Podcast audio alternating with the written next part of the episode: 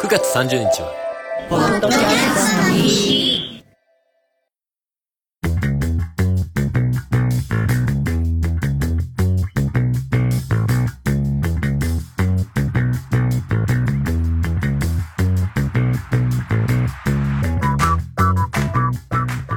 はい、えー、始まりました。今日はですね、こちらの話をしていきたいと思います。えー、まずは、今日お話しするメンバーの紹介ですね。親バカゲームミュージアム館長のコロと、そして、はい。もちろんゲーム大好き DX のもちおでございます。はい、お疲れ様です。はい、また来ましたね。はい、ちょっとね、間空いちゃったんですけれどもね、この二人が揃ったということは、あの話の続きが、はい。進展があるということですね。はい。ゲーム的テーマトーク祭り。はい、えーおかげさまで、当初、あの、参加を表明してくださったすべての配信番組さんの方からですね、えー番組の回が出揃いましてですね、えーは無事ちょっとなんとか一区切りついたかなというところになるんですけれども、はい。まあね、もちおさんが1年ぐらいやったらいいんじゃないんですかって当初言いましたんで、いやいやいや、ねえ皆さんのペースでと思ったら、思った以上に皆さん早くて。ね。はい。いやー、もうやっぱ喋りたいんですね、皆さんねそうで。すね。で、結構ね、あの、聞かせていただくと、すべてのテーマを、あの、話してくださったところも、いくつもありまして、これはもう、ちょっとね、これじゃあ、足りないじゃないかっていうような感じが、あのね、あの、主催者としましては感じるところもありまして、今回はですね、追加のトークテーマをですね、ちょっと準備しまして、皆さんにまだまだ語り尽くしてもらいたいゲームのお話、あるんだよっていうことをね、主催者としてはちょっとね、皆さんにお伝えしたいなと思いまして、急遽この収録の時間を作らせていただきました。はい。当初ね、最初にあの手を挙げていただいた番組さんだけじゃなくて、はい。あの、まあ、後からでもどうぞって言ったら、まあ、来るわ来るわと。意外なほどあり、がたいですね。もう あのね、飛び入りでどんどんどんどん膨らんでいくっていうこの感じがね、始めてからすごくワクワクしながら聞かせてもらってたんですけれども。ねねえ。まあ、最初なんてね、あの、5番組も行けばいいかななんて言ってたのがね、も そうですね2桁1位の、え、気がついたら何もう20番組近くという。そうですね。素晴らしいですわ。びっくりしました。なかなかないですよ、このゲーム系のね、ポッドキャスト番組が20番組近くが参加してという、この一大イベントまでになってしまってという。そうですね。だから、はね、あの、普段つながりのない番組さんの配信を聞いたりするきっかけにもなったりとかをして、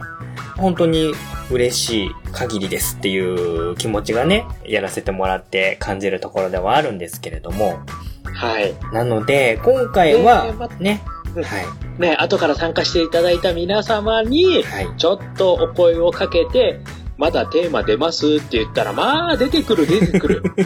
ね、早かったんですよ、すごく。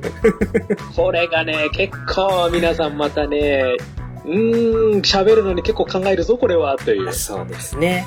で、はいい、くつかちょっとテーマを寄せていただきました。やっぱりね、あのー参加してもらってる以上、皆さんやっぱり自分だったらこういうテーマしたいなんて思いながら参加してくださってたみたいなので、そこを 刺激しましたね、今刺回ね。激しましたね、今回。いい具合に刺激してテーマをいくつか出していただいたので、まあ、今回はその追加のお題を一個ずつちょっと紹介させていただいて、喋り尽くして余裕をかましているであろう参加していただいてた番組の方にももう一度ちょっとね、どうですか皆さんという感じでね、参加をこう促すような、ちょっと刺激するような感じで配信ができたらななんて思っておりますので。どうぞこれあれですね、あの、はい9月30日は、ポッドキャストの日というところに絡めて、ね。うん。はい。あの、ゲーム的テーマトーク祭りも第2ラウンド、その9そうですね月30日からね、始まるというところで、そうですね。第2シーズンスタートということで、ちょっとね、きっかけになればいいなと思いまして、やらせていただこうと思います。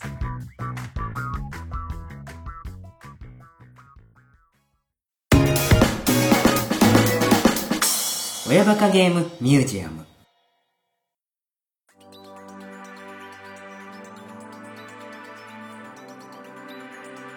では、じゃあ、早速、いただいたテーマの方をね、えー一つ一つお話ししながら、掘り下げていきたいなと思うんですけれども。じゃあですね、ちょっと今回は順不動で読ませていただきますので、ご了承いただければと思います。はい。じゃあ、まずは一つ目ですね。こちらは、えーポッドキャスト番組、アストルティアと配信とをされてます、シャチマルさんからのお題ですね。カードゲームボードゲーム。こちらはまあ、アナログ来うんたアナログゲームですね、要は。ー来ました、アナログゲーム。はい。来るとは思っていましたけれども、こちらが来るということは、一気にこの、今までのこのゲーム系の中でも、参加してこなかった配信番組なんかも実は参加してもらえるんじゃないかという可能性が一気に広がりましたね、これはね。アナログなら任せるっていう番組いっぱいありますあからねりますよ、専門の番組ありますので。ねもう深いところがいっぱいありますから。これは楽しみですね。ねえ。今まではどちらかというとね、参加してくださった方は皆さん電子系と言いますか、テレビゲームとかね、PC ゲームとかをメインにやられてる番組さんが多かったんで、こういうアナログゲームっていう部分も遊びの一つということで、ゲームはまあテレビゲームだけじゃないぞっていうところを、ね、いろんなところからこう知りつつね、お話をしてもらいたいなと思いますね、このテーマに関しましては。はい。カードゲーム、ボードゲームは今、実は、ちょっとブームになってきてるんですよね。そうですね。いろいろこう、地上波のテレビとかでもね、ボードゲームの紹介とかしてる回とかでね、バラエティであったりとかもするんで、これはね、その波に乗るという意味でね、はい。これは来てますね、結構ね。いいと思いますよ、このテーマ。ね。なので、ちょっとこの辺はね、まあ、実際にやったことあの、おすすめのボードゲーム、カードゲームでも構いませんし、こんなのは今流行ってるよとかでもいいですしね。あとは子供と一緒にやるならこれどうみたいな切り口も、あの、親バカ芸的にはね、結構楽しいんじゃないかななんて思ったりもしてるんですけれども。で、もう館長のところは今やってますもんね。やってますやってます。もうね、結構このね、アナログゲームってね、沼なので、あのー、ごときがポンポンポンとこう消えていってしまう。ちょっとね、危険なところもあるんですけれども、まあ、楽しんだもの勝ちですのでね、ゲームはね、あの、テレビゲームもアナログゲームも楽しいよっていうことで、話をね、してもらいたいななんて思っております。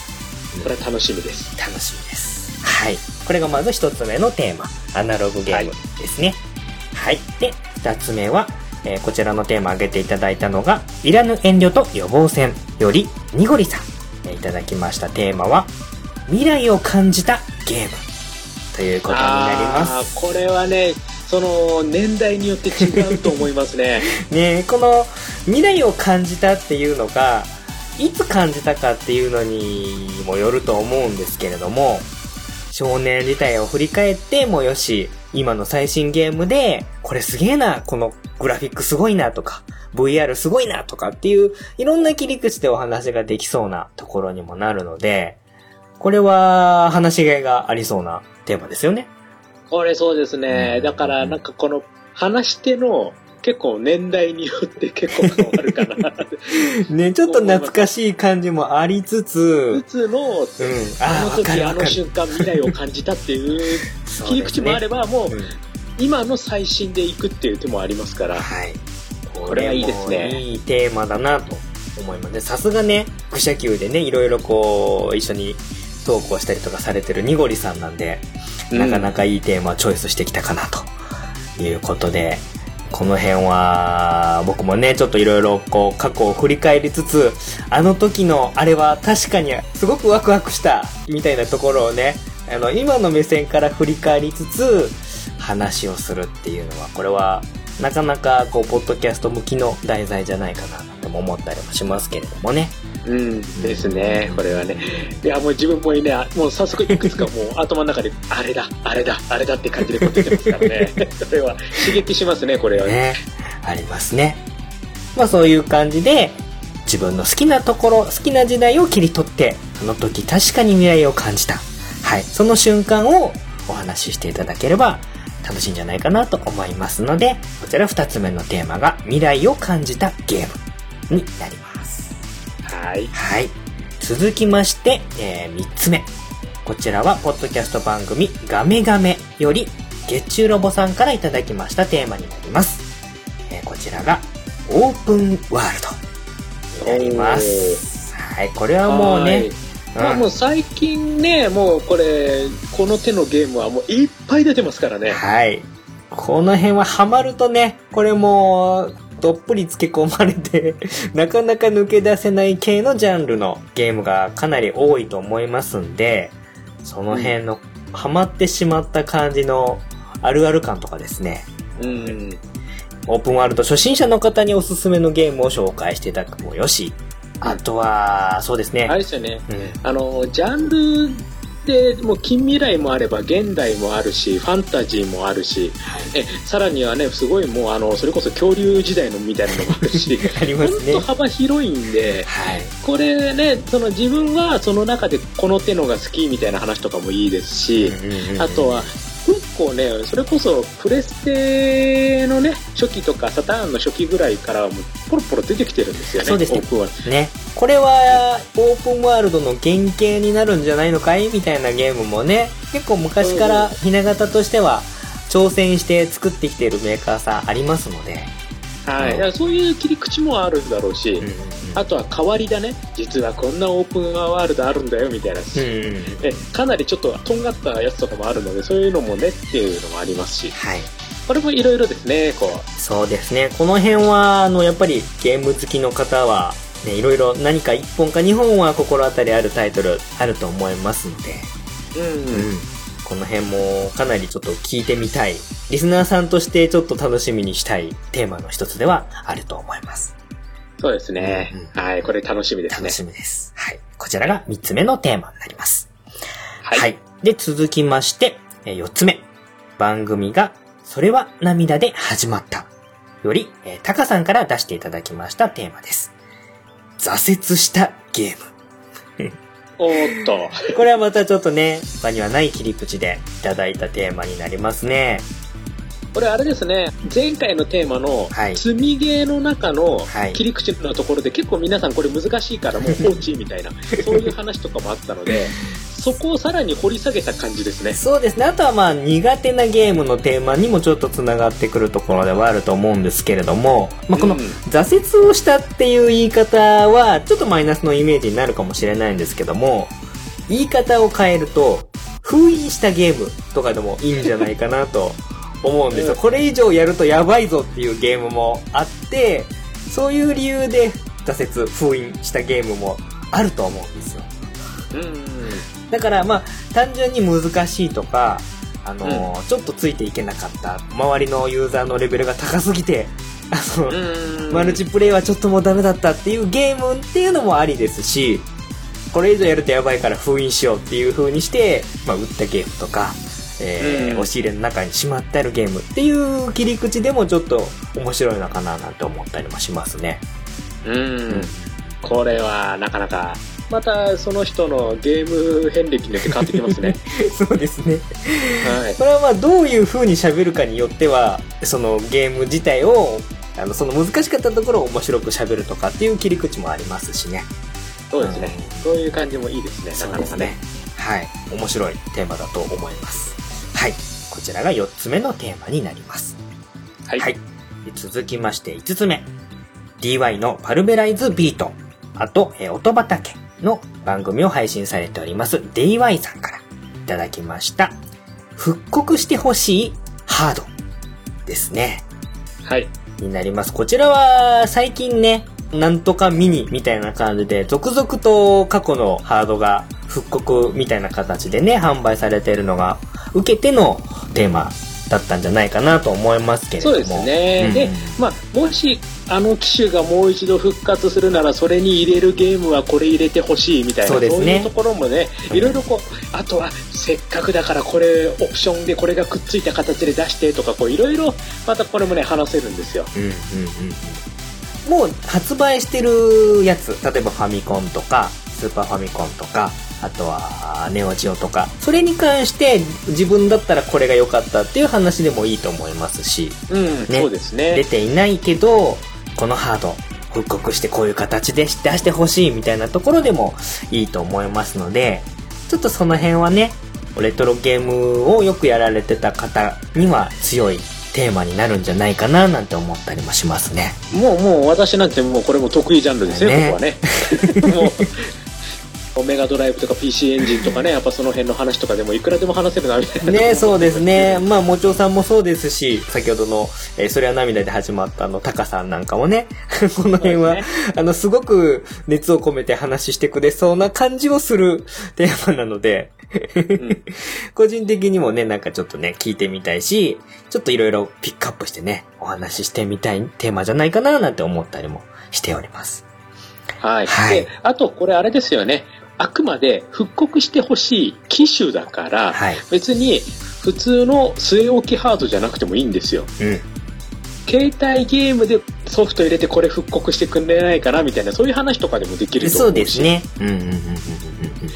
あとは、あの、あえて、携帯電話とかね、はいはい初期の iPhone とか、それの、こう、このソフト入れてこうなってくれればみたいなね、ところとか、そういう話もできると思うし。はあ、はあはあはなるほどね。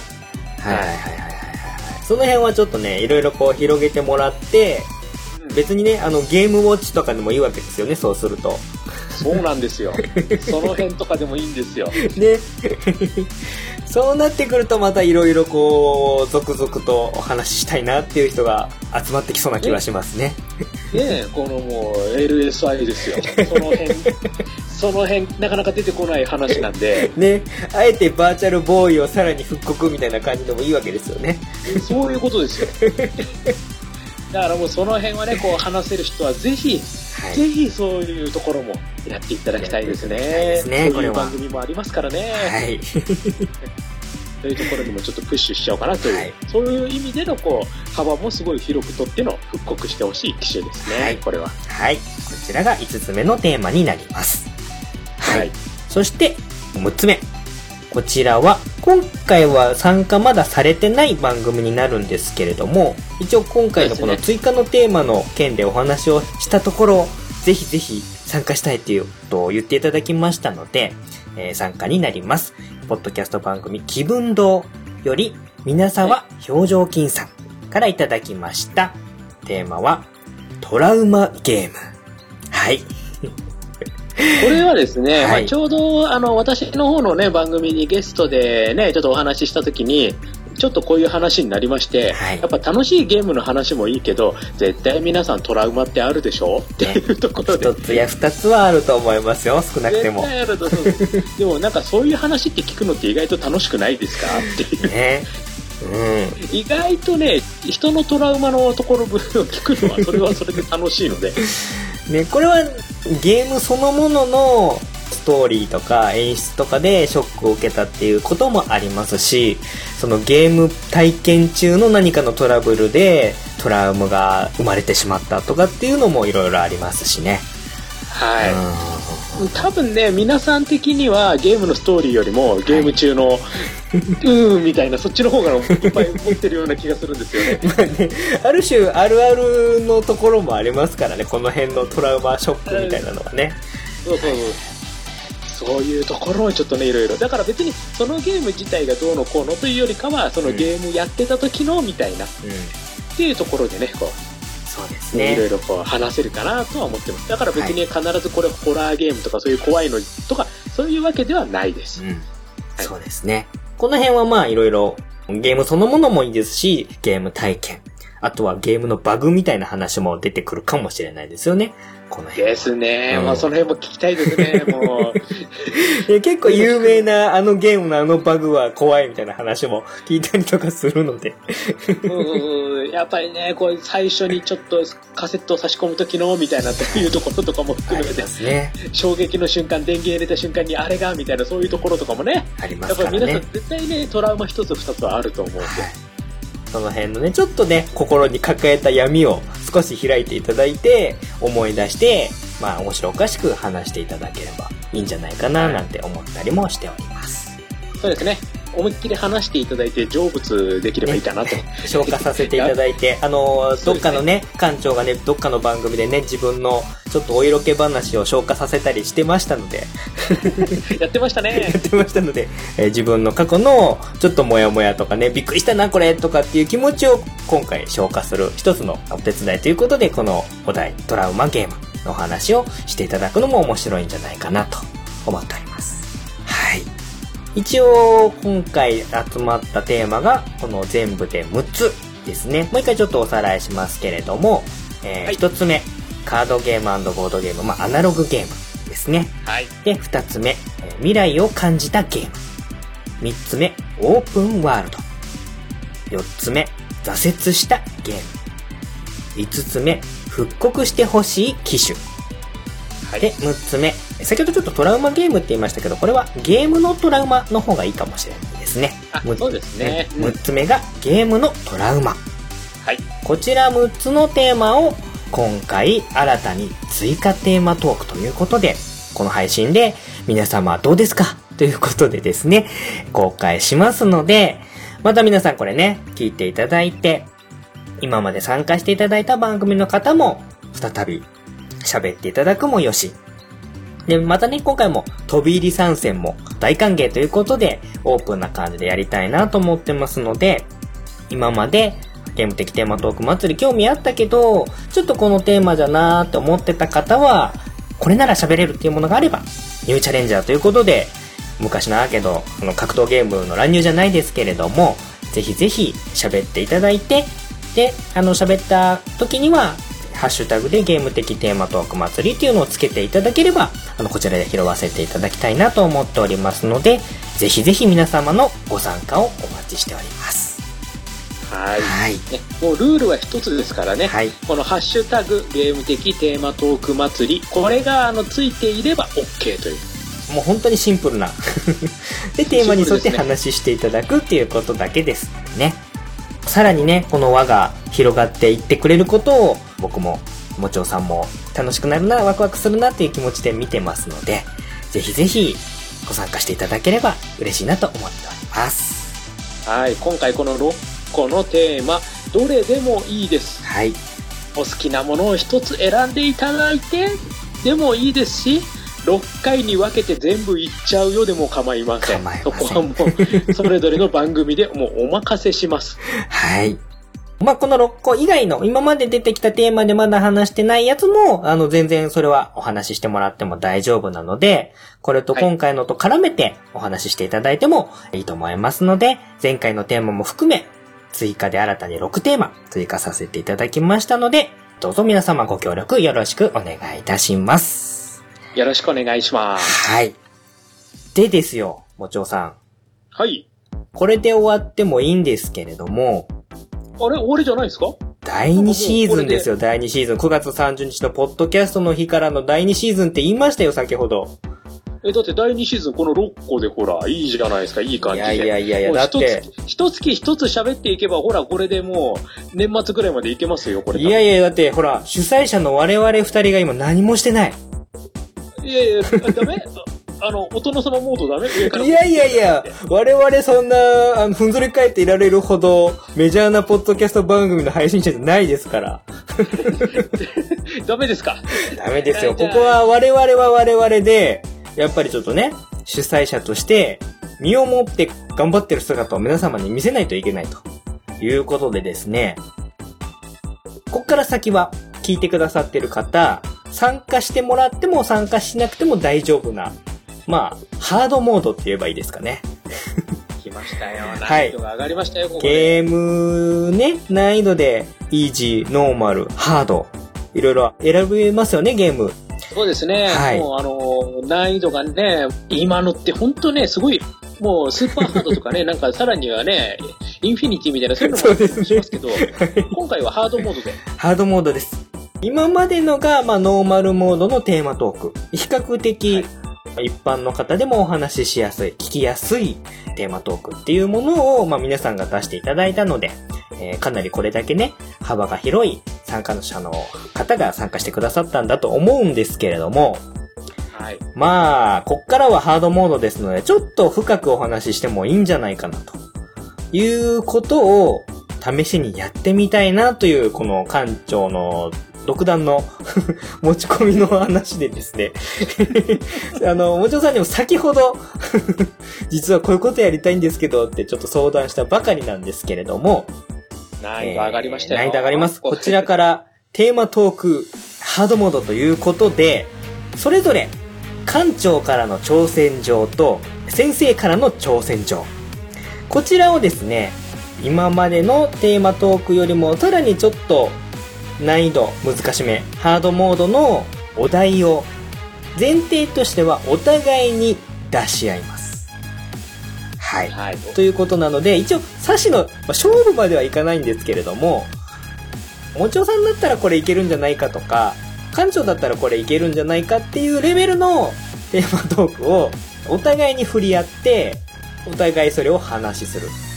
で、聞いてる方、そう、ノーマルモードじゃ全然もう余裕だぜと思ってた方、あ、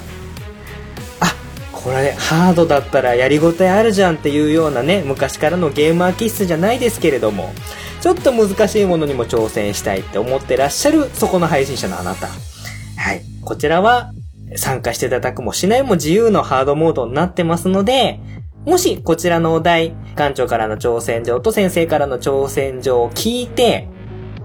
ちょっとやってみようかなと思った方は挑戦してみていただければ楽しいんじゃないかなというような、えー難しめのテーマトークをお互いにまずはやってみようかなということで今回ちょっと持ち込みました。そうなんですよ。だから、これまでのテーマっていうのは結構、いろいろ話広げられるなというところなんですけど、はい。今回のハードモードはかなりピンポイントな感じになりますね。そうですね。この辺はまあ、どういうネタを持ってくるかっていうのは、ちょっとそれぞれが今考えてるところなんですけれども、はい。でですね、ちょっとこれ、せっかくなので、ちょっと特殊なやり方しましょうっていう話をしまして、今、この二人で収録している時には、この内容はまだ明かさない。で、じゃあどこで配信するんだっていうと、これね、今までの流れを見ていただくと、二人で撮った収録を、もちおさんの番組の方で流していただいて、その後、館長の方も同じ内容を、ちょっとまあ BGM とかつけて配信させていただくっていうので、2回同じ内容を配信させていただいてるんですけれども、はい。そこで、もちおさんの番組でお話しする分に、先生からの挑戦状の内容をつけていただく。で逆に親バカゲームミュージアムで配信する方のは、館長からの挑戦状がついてくると。いうようなね。システム。システムというかはね、あの、よくポケモンとかね、2本出すやつはそれぞれちょっとそこでしか手に入らないアイテムがあったり、ポケモンが出たりとか、そんな感じのゲームのね、よくあるパターンを、あえてこれでやってみようかみたいなところもありまして、はい。なので、僕はその、もちおさんの番組を聞いて初めてその内容を知ると。そうなんですよ。また私は、コロナさんの番組を聞いて、あ、これかって感じですね。ですね。なので、これはお互いちょっとドキドキ感が欲しいなと。ちょっと自分たちのハードルも上げたいなっていうところも込みで、はい。ね、先ほど言いました。自分たちが、主催者が頑張ってる姿を見せてこそ、イベントが成功するんじゃないかというところもありますんで、変則配信で内容がわかるというような感じになってますので、これはできればまあお互いのそれぞれの番組を聞いていただいて、チェックしてもらいたいなと思っております。はい。もちおさんどうですか？ちょっと考えてるものあります？つい先ほど言いましたけど。はいもう、もう、すごいストイックなのを思いつきましたんで。うわ、怖いなちょっと怖いなこれはどうかな？これ、うんっていうのがちょっと今ね、ピーンってちょっと来ちゃったんで。はい、ちょっとね、散々煽った手前、引くに引けない状況になってしまってますので。はい。あの、逆に僕はね、そこまで深いっていうよりは、切り口の問題で、ああ、館長らしい問題の出し方だな、みたいな感じの切り口で出すので、多分ね、もちろん先生だったら全然答えられる話だと思うんですよ。なので、ただね、ちょっとこれ面白いなと思いついてやりたいなと思ってたテーマがありますんで、どういう内容が来るかをそれぞれの番組でチェックしていただいて、腕に覚えのある方、はい、一緒にカードモードに挑戦してみませんかということもちょっとお誘いしてね、隠しコンテンツじゃないですけれども、先ほど挙げた6つの追加テーマと、プラス2つ、館長からの挑戦状、先生からの挑戦状、このテーマトークハードモードを2つ、えー備えまして、9月30日のポッドキャストの日からの、まあ、第2シーズンを迎えたいなと思っております。あ、でもあのーまあ、ポッドキャストの日が9月30日ということで、はい。ね、あの、こういうふうに言ってますけど、いまあ、私の方の多分配信は、それよりも前に多分配信されると思いますんで、はい。全然これはもう、あくまで、たまたま9月30日が、ポッドキャストの日だったからっていう感じもありますこけれども。結構こじつけ感はありますけどね。ありますけれども、まあ、乗れるものには全部便乗していきましょうということで。はい。はい。ね、あの、だからもう別にこれがもうちょっと前だから、あの、東京ゲームショウ記念とかそういうのでも構わない そうですよね。いろいろありますんでね。はい理由はね、いろいろこうつけられると思うので、はい。ということで、今回はですね、皆様に追加のテーマトーク、そしてテーマトークハードモードのお話をさせていただきました。はい。またね、この追加のテーマトークありますよっていう CM とかですね、あとはこの館長からの挑戦状、先生からの挑戦状の CM もちょっと作って、あの番組の方でも配信したいなと思ってますので、そちらもよかったら使っていただければなと思います。はい。前回と同じように、それぞれのホームページの方にまたファイルをくっつけておきますので、そちらを使っていただければという形にしたいと思います。はい。はい。そして、はいあのーすいません。またここの部分はちょっとね、コロさんにお願いになっちゃうんですけど、はい。ゲーム的テーマトーク祭りのあの、まとめページありますよね。はいそちらの方にも、また CM 新しいのとか、あとこの新しいお題とかそういうのも書き足していただけますかね。はい、大丈夫です。それはこちらの方でやらせていただきます。はい。なので、そこのホームページ見ていただければ、あの、これまでの流れとか、これまでの CM、あとはどの番組がどんな感じでっていうのも多分わかると思います。で、はい各番組にまたね、リンクが、あの、ちゃんとね、もうその辺ね、もう館長しっかりやってくれてますので、各番組にちゃんと飛べるようになってますので、はい。ね、ただちょっとね、もうね、参加してくださってる回が大量にありすぎて、ちょっと見づらい感じにはなってしまってるんですけれども、この辺はまあ、はい嬉しい悲鳴ということで、それぞれ飛んでいただければな、なんて思っております。はい。はい。あとはですね、ちょっとお願いと言いますかですね、ちょっと僕の方では少しずつやってってるんですけれども、このゲーム的テーマトーク祭りに参加してくださった番組の方に、我々二人、もちおさん、えー館長コロ、まあ、一人ずつでも構いませんし、二人揃ってでも構わないんですけれども、一応直接お礼参りしに行きたいなということで、ゲストに出させていただける番組の方、募集しております。こちらは、まあ、あの、もちおさん、えー私、館長頃に直接 DM ないしメールしていただければ、多分ね、あの、タイミングが合えば、喜んで伺えますので、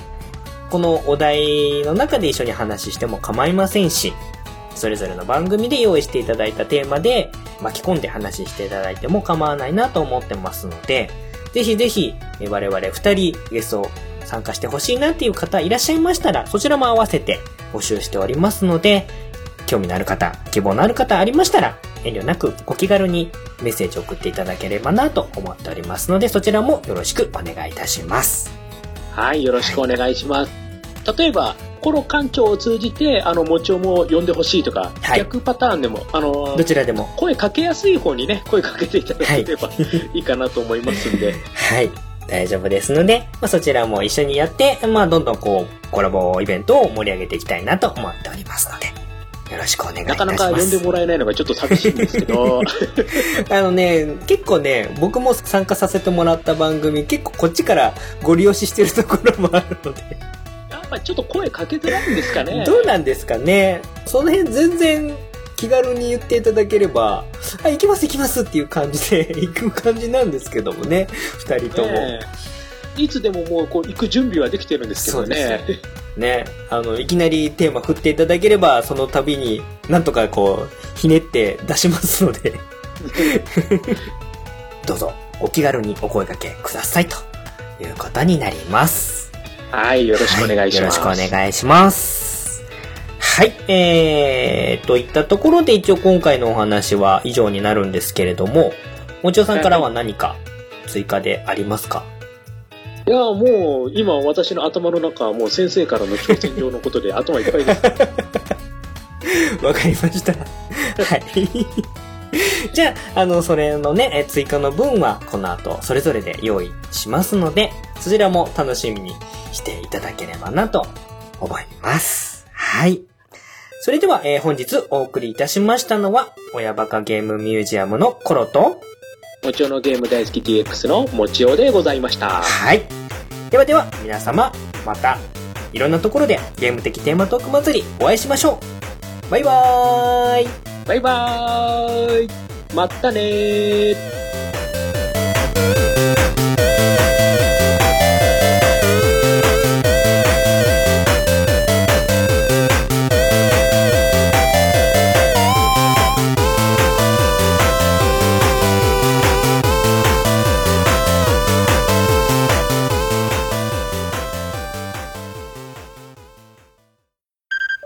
30日はポッドキャストの日。ゲーム的テーマトーク祭り。ハードモード。館長からの乗船場。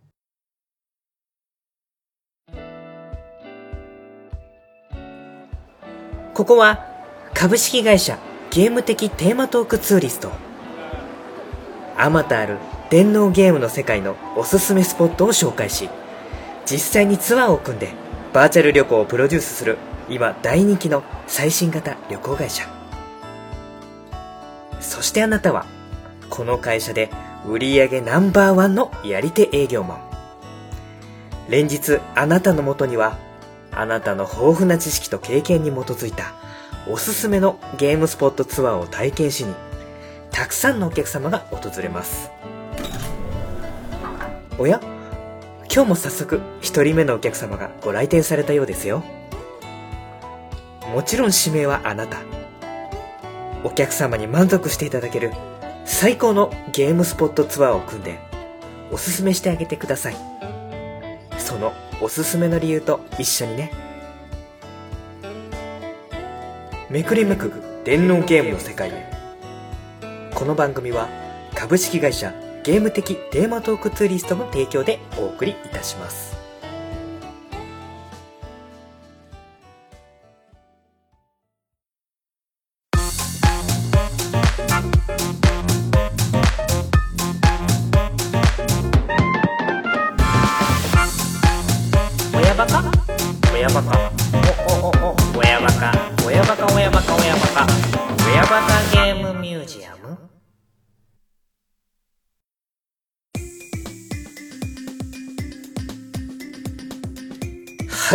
ー、ということで、館長からの挑戦状、聞いていただけましたでしょうか？はい、どうでしょうかね、もちおさん。そして、こちらの館長からの挑戦状に挑戦してくださる方、一体どれぐらいいるかわかりませんけれども、今回はですね、ちょっと今までのね、わかりやすいテーマ、一言でこれっていう感じのではなくてですね、えー館長らしくいろいろこう、設定を盛り込んできまして、えーこの設定に基づいてですね、とある旅行会社のやり手営業マンということでですね、それになりきっていただいて、そのお店に来店していただいたお客様に、今回はゲームのスポット。ゲームのスポット、いろいろ、まあ、いろんなゲームにいろんなステージ、世界、ダンジョン、街、あとは名所と言っていいような場所とかですね。はたまたあなたしか知らないこの絶景ポイントみたいなのもあるかもしれませんけれども、そういったあなたが今までゲームをやってきて覚えている行ってみたいスポットとかね、住んでみたいスポットとか、まあいろいろ切り口あると思うんですけれども、それをこう思い浮かべてもらって、思い出深いイベントがあった場所でもいいです。その辺はね、これに挑戦してくださる方、もちおさんをはじめ挑戦してくださる方の記憶に残ってるところですね。をいくつか選んでいただいて、あなたなりのおすすめのゲームスポットツアー、これをぜひ一本の番組の配信会で紹介してほしいなと思っています。はい。ちょっとね、いろいろ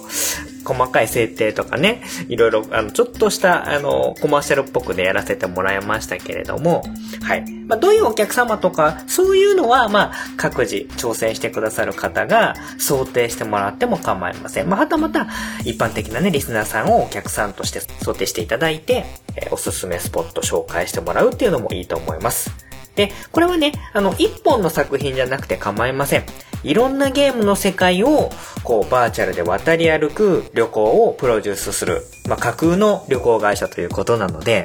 まあ、近い将来、そういったことが、ももしかしたら、実現するかもしれませんけれども、まあ、そういう期待も込めて、今回は、こういったちょっとね、館長らしいお題を用意させていただきました。はい。えーぜひぜひこれに挑戦して、素敵なあなたのおすすめゲームスポットツアーを館長に教えてください。それでは皆様の挑戦お待ちしております。では、またどこかでお会いしましょう。以上、親バカゲームミュージアム館長のコロでした。バイバーイ。